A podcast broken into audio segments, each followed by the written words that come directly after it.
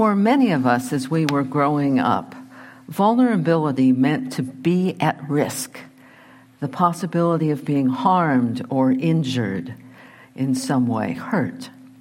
That meaning reflects the root of the word vulnerability, which is vulnus or wound. I've had a variety of experiences with vulnerability, and the one that comes to mind right now is from several decades ago. I was talking with a close friend who was going through a divorce process. He was tenderly and vulnerably sharing his experience of what was happening. At some point, I said to him, Why don't you share that with your wife? It might make things easier. And he looked at me as if I were crazy and said, What? Give her power over me by telling her where I was tender? And that's why we often don't let ourselves be vulnerable because of the fear of how we might expose ourselves to harm or injury. Here's what the dictionary has to say about vulnerability capable of being physically or emotionally wounded, open to attack or damage the state or condition of being weak or poorly defended.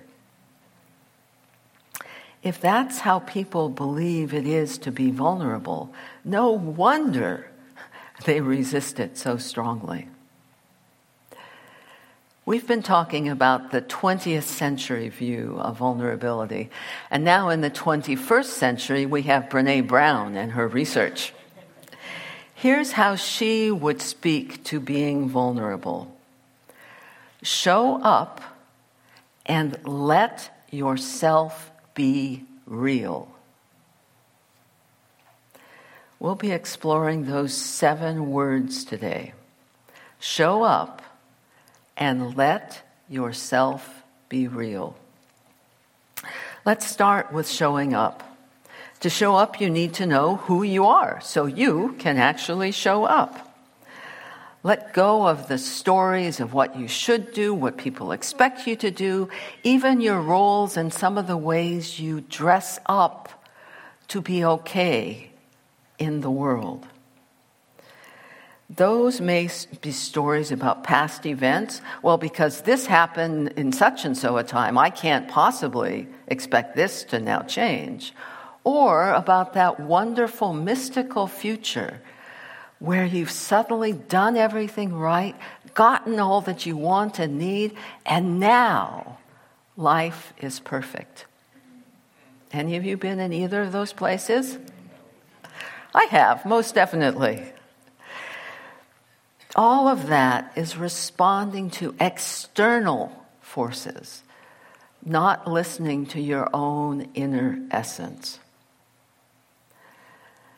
There's more to knowing yourself than just dropping the masks and roles that you wear. Here are some suggestions.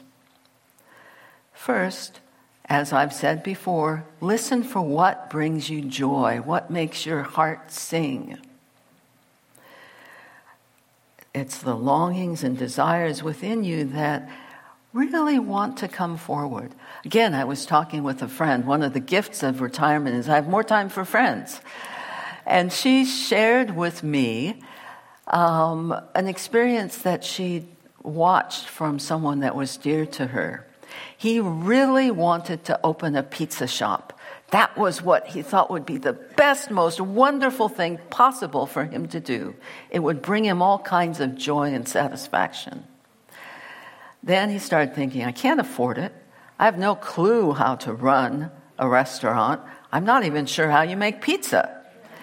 So he gave up that dream. It never happened. What's interesting is that specific how was possibly not the right thing but the why he was doing it, the feelings that would be nurtured, the satisfaction that he felt in doing that might have been achievable, attainable in some other way. But he set all of his hopes and his expectations on the pizza shop, and that was all he was open to considering as bringing him joy. There's a sadness to that because he so narrowed his understanding of what he wanted that spirit had no room to bring in other possibilities. If it wasn't a pizza shop, it wasn't what he wanted. So, notice when you have an absolutely clear way you want something to happen, and then go under that definition of the how to how you will feel if that happens and let the feeling tone be your intention, not the specific how of it. Another way to get to know yourself, which is perhaps more difficult, is to be compassionately curious about all of who you are not just those parts you'd rather lock away or fix or get rid of or ignore, but uh, actually, it's the reverse of that. Not just those parts that you're proud of, but those parts that you want to fix and change and ignore. That's all a part of you. I've been teaching a class on what's in the way is the way.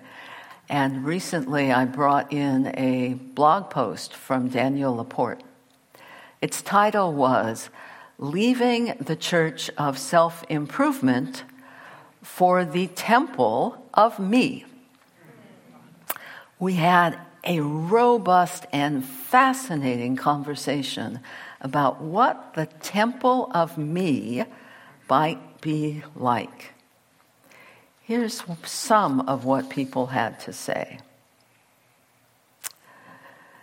It's a place where I can go and be in that presence, that allness. I can forget myself and be one with the all that is.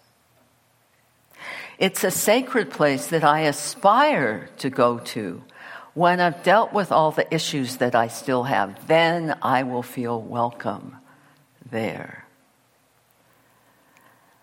All of those ideas of the temple of me suggested that we aren't ready to be in that sacred place of wholeness, of allness, of okayness, what Mary O'Malley calls the meadow.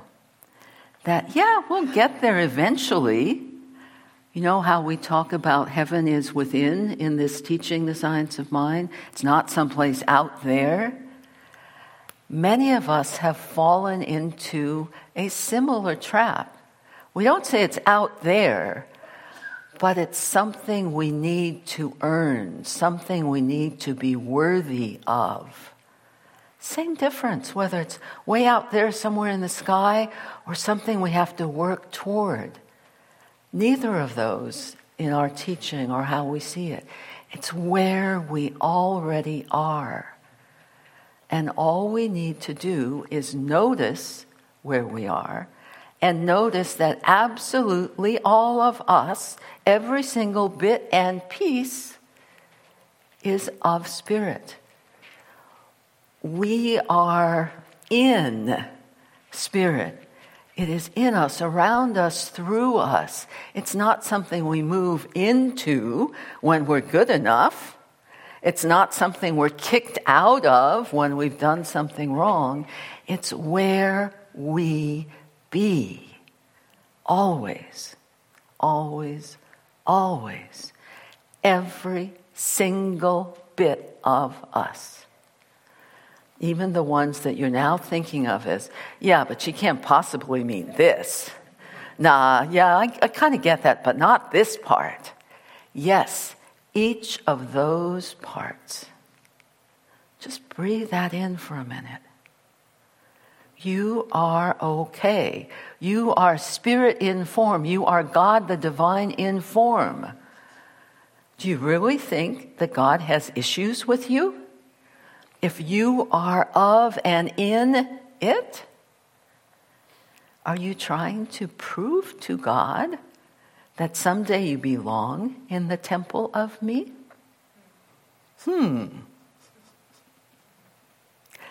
None of that is needed.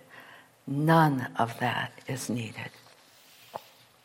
Here's how uh, Danielle Laporte shares it with a little bit of editing. She occasionally throws in a cuss word for effect. to be very clear, it is not the pursuit of illumination that frazzles us. It's the motivation behind and beneath the pursuit. What's driving your habit to improve? Are you fixing your flaws or are you exploring your potential? Are you inviting the real you to emerge? Or are you trying to conquer your shortcomings?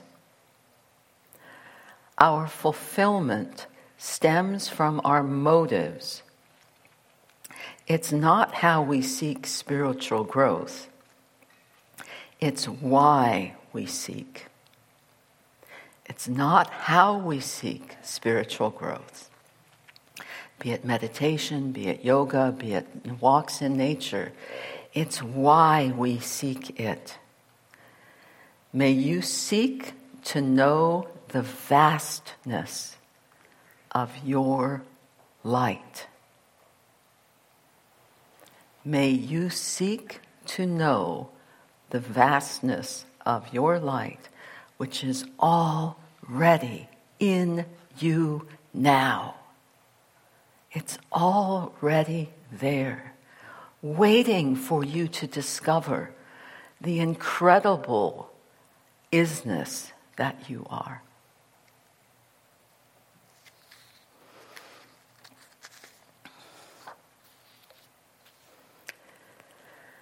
Well, as usual, I have rambled a bit, but I love what I shared with you, so I'm not going to worry about it. Thank you, Spirit. so rather than turn away from the parts that we see as less attractive, less desirable, both Danielle Laporte and Mary O'Malley invite us to get to know them as I've been sharing. O'Malley suggests we be curious, notice when something bubbles up and not push it back down. Be curious and invite that experience, that feeling, that part of yourself to share its story with you. Not to get rid of whatever it is, but to get to know it, to perhaps be at peace with it. Here are a few examples from my experience. All of us have ways that we distract ourselves when something gets to be too much, too much pressure, too much work, not enough fun, whatever it is. One of my go tos, I vulnerably tell you in this moment, is a video game called World of Warcraft. I have played it off and on for years, including now. Recently, when I noticed a desire to stop whatever work I was doing and turn to the video game, I could, or when I do that, I have two choices in my mind. The first is, oh my gosh, Tara, you're a minister. World of Warcraft? Really? Couldn't it at least be world of peace and joy and kindness? The alternative is that I choose a different way to look at my need to distract myself, to be curious about what it is that I am doing in the alternative to the video game that I'm uncomfortable with, that I don't want to acknowledge. What's the need I'm trying to get away from? When I shift to being gently, compassionately curious about my experience, I want to understand more about what draws me to the video game. Here's some things I've noticed it's defined, I have control, and I immediately get rewarded for doing something well. Perhaps when I crave distraction, I may be feeling I'm not in charge. Things aren't going the way I think they should. I'm not in control. Rather than feel into that not so wonderful and authentic feeling, I want to ignore it, push it away, distract myself from it. Where I am now within, with the game is I'm aware that it's something that I may be doing as a distraction. Or I may be doing it for fun. I'm no longer judging myself for doing it, thereby feeling guilty and enjoying it less. I'm also doing my best to pause before I choose to play so that my playing is a conscious choice and out of reaction of pushing away, a numbing of something I don't want to feel. What I'm not choosing to do is force myself to just soldier through it, get the work done. Don't you dare play that game. Because that's not helpful in any way. It might get the work done, but it robs me of the joy. And more importantly, it robs me of the opportunity to better understand myself. I will probably always, on some level, be a control freak. That's something I know about myself. When I try and ignore it, guess what? I get way more controlling. When I acknowledge it, sometimes it softens. Sometimes I can find other ways to be with an experience a project, a person, without that controlling need that's circulating around in me. So I invite you to consider that. Here's another example kind of on the same point from my being retired. Among the things I've heard in our, you know, culture are retired people have lots of time to do nothing. They're just being. And retired people who are spiritual focus on being, not doing. So I have a couple of stories running in my head. One is my calendar has some more space in it, but space in it, but I'm still fairly busy. And maybe there's something wrong with that because since I'm retired, I should be, remember, a human being, not a human doing. And so when I'm so busy doing, I'm letting myself down. Ah, it's a judgment. Oh my goodness. Fortunately, every now and then I get a little suggestion from Spirit, usually when I'm sitting in meditation or I'm you know, driving down the road or whatever. And one of those times, I realized that my way of being was to do from my values. That I be by doing in alignment with what matters to me. I'm not doing because somebody needs it, somebody thinks I should, somebody will give me all kinds of, oh, you're so awesome because you're doing this. I'm doing it, for example, teaching, because I love to teach, and that supports one of my most important values. When I'm doing acting from that place, I am embodying who I am in the world. So it may be very different for you, and I also know retirement, I know no retired folks that are not busy. So there's some mythology in all of that. But, but whatever areas you have where you assume it's supposed to be a certain way, just gently now and then ask yourself, is that true for me? Because as we know and say a lot, we are one of one fundamental consciousness. We are one, and we're unique little nodes, bubblings up of unique gifts and qualities. And that consciousness is infinite. So anything that calls to you is worth exploring.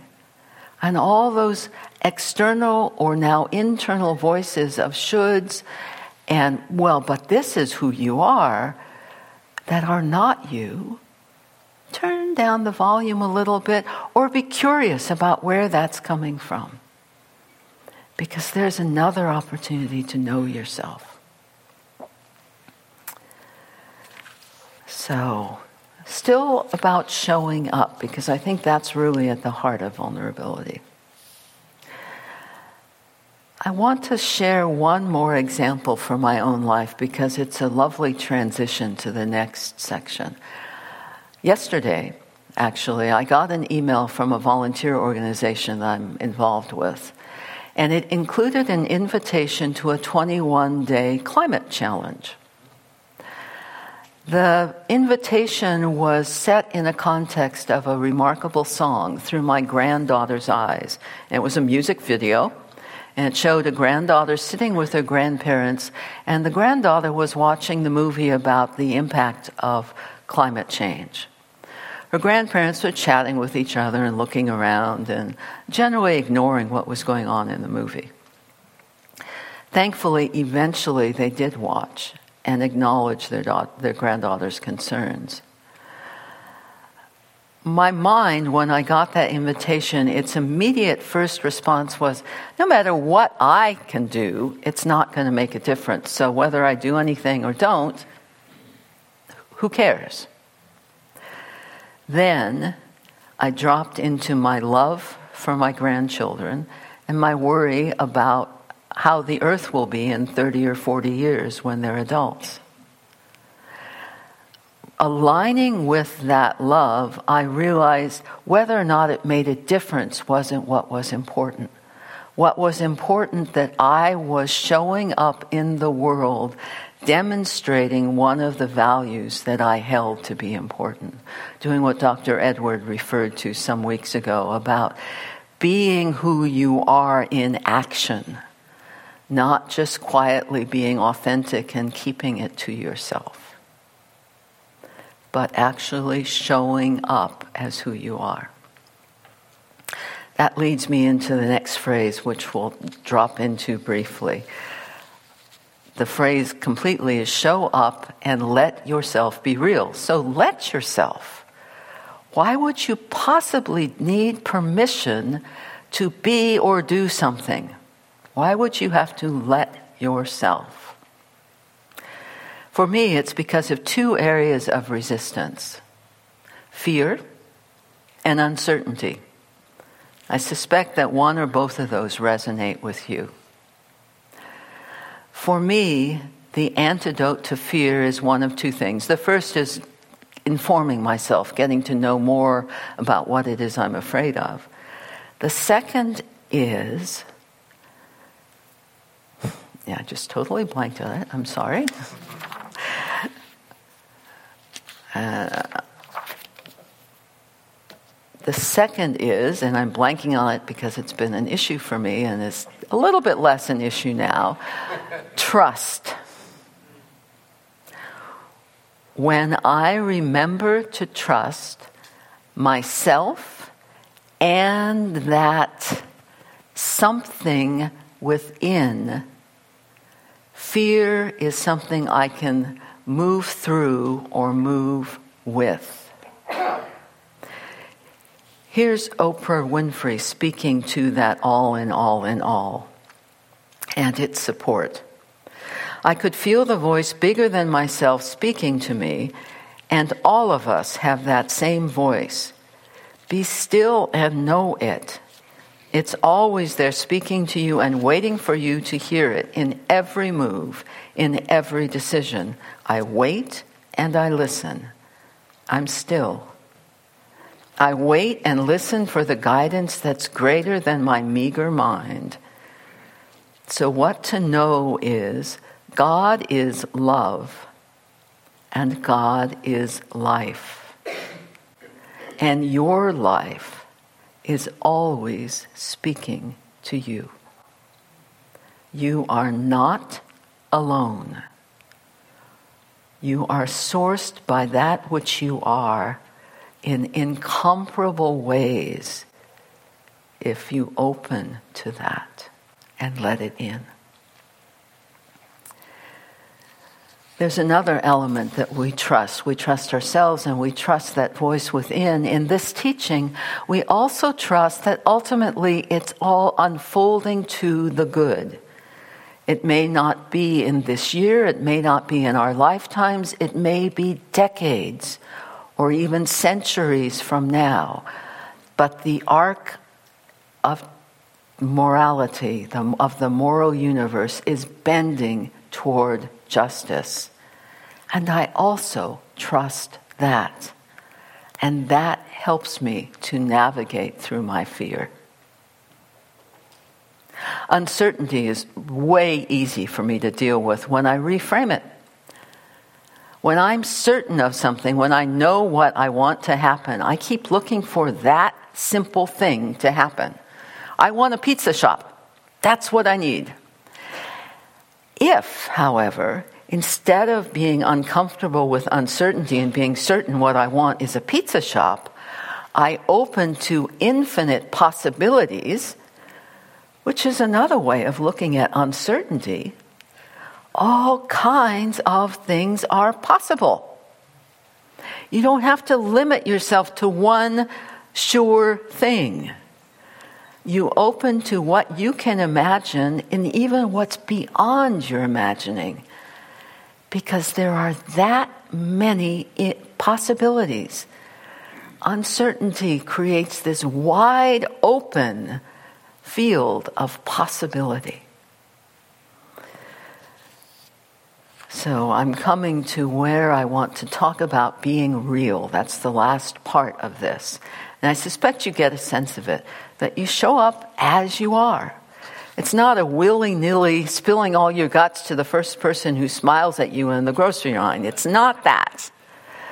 And sometimes you need to go along to belong, the code switching that Reverend Jacqueline talked about, because it's not safe to be fully present as all of who you are. But there are times when you can do that, when you can share with a friend, when you can share with yourself who you are and be real. Not be the Instagram image or the touched up by Zoom image, but simply be you. You're okay. You are welcome here. Every single bit of you. Not just the good, well dressed Sunday, I've done my practice this morning and here I am self, but the self that's tired or angry or upset or joyously present to something happening at three o'clock. All of you. Every single bit of you is welcome. There's a remarkable young Christian minister Nadia Bolz Weber. She doesn't pull any punches, and she's unapologetically a Christian minister. Here's what she has to say about being real in one of the lovely metaphors and examples that she often uses. And I invite you all into this, whatever your age, whatever your gender, whatever your body status. Have a listen. Be shameless like a middle aged woman with stretch marks swimming in a two piece bathing suit. We can only really know and be known when we show how life has marked us. I never really feel a connection to someone until they have shared with me the lumpy, broken, or even petty parts of themselves. Our pain and failure, the things we do often try to hide, the things that create shame, the things that scar are what gives us texture. And without texture, there is nothing for others to connect to. Without texture, Without vulnerability, there's nothing for others to connect to. So show up and let yourself be real.